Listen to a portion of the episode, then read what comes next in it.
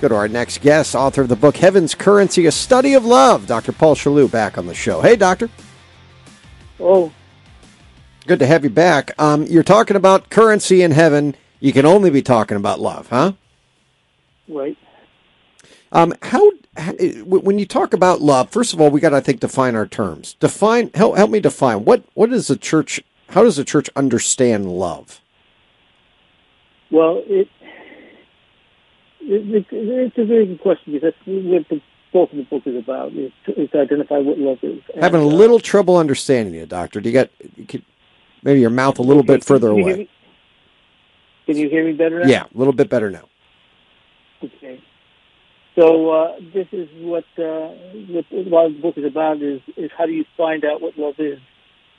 And uh, actually, the uh, Jesus talks about love in three different places as uh, as the way to get to heaven. He talks about it uh, in Matthew five, where he talks about um, the Beatitudes. He talks about it, it in terms of the Ten Commandments in Matthew 19. He talks about in terms of the uh, of the uh, works of mercy in, in Matthew 25.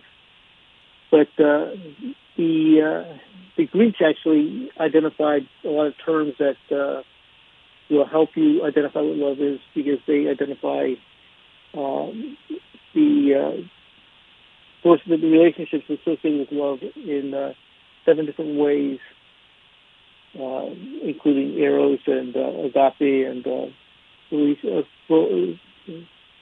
philia, that you can understand what love is by just absorb, uh, observing it. Yeah. Um, when you talk about love, right, it, it can't be measured in the great things that we do. How how is love measured? Love is not a measurement. It, it, it's a it's a it's a capability.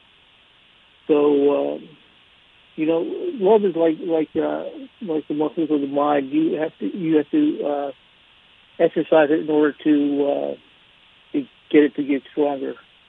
Hmm. It's not it's not like a like like a dollar dollars that you can accumulate. It's it's a capability that you that you grow, and you can also lose it if you don't use it.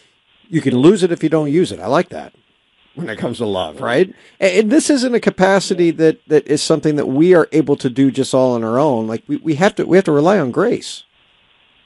Yes, you have to rely on grace, but you but you uh, you uh, can uh, can turn down love. You can you can you can uh, reject it. Love is it's an act of the will. So so you have to be able to give the, be given the capability, but you have to also utilize it.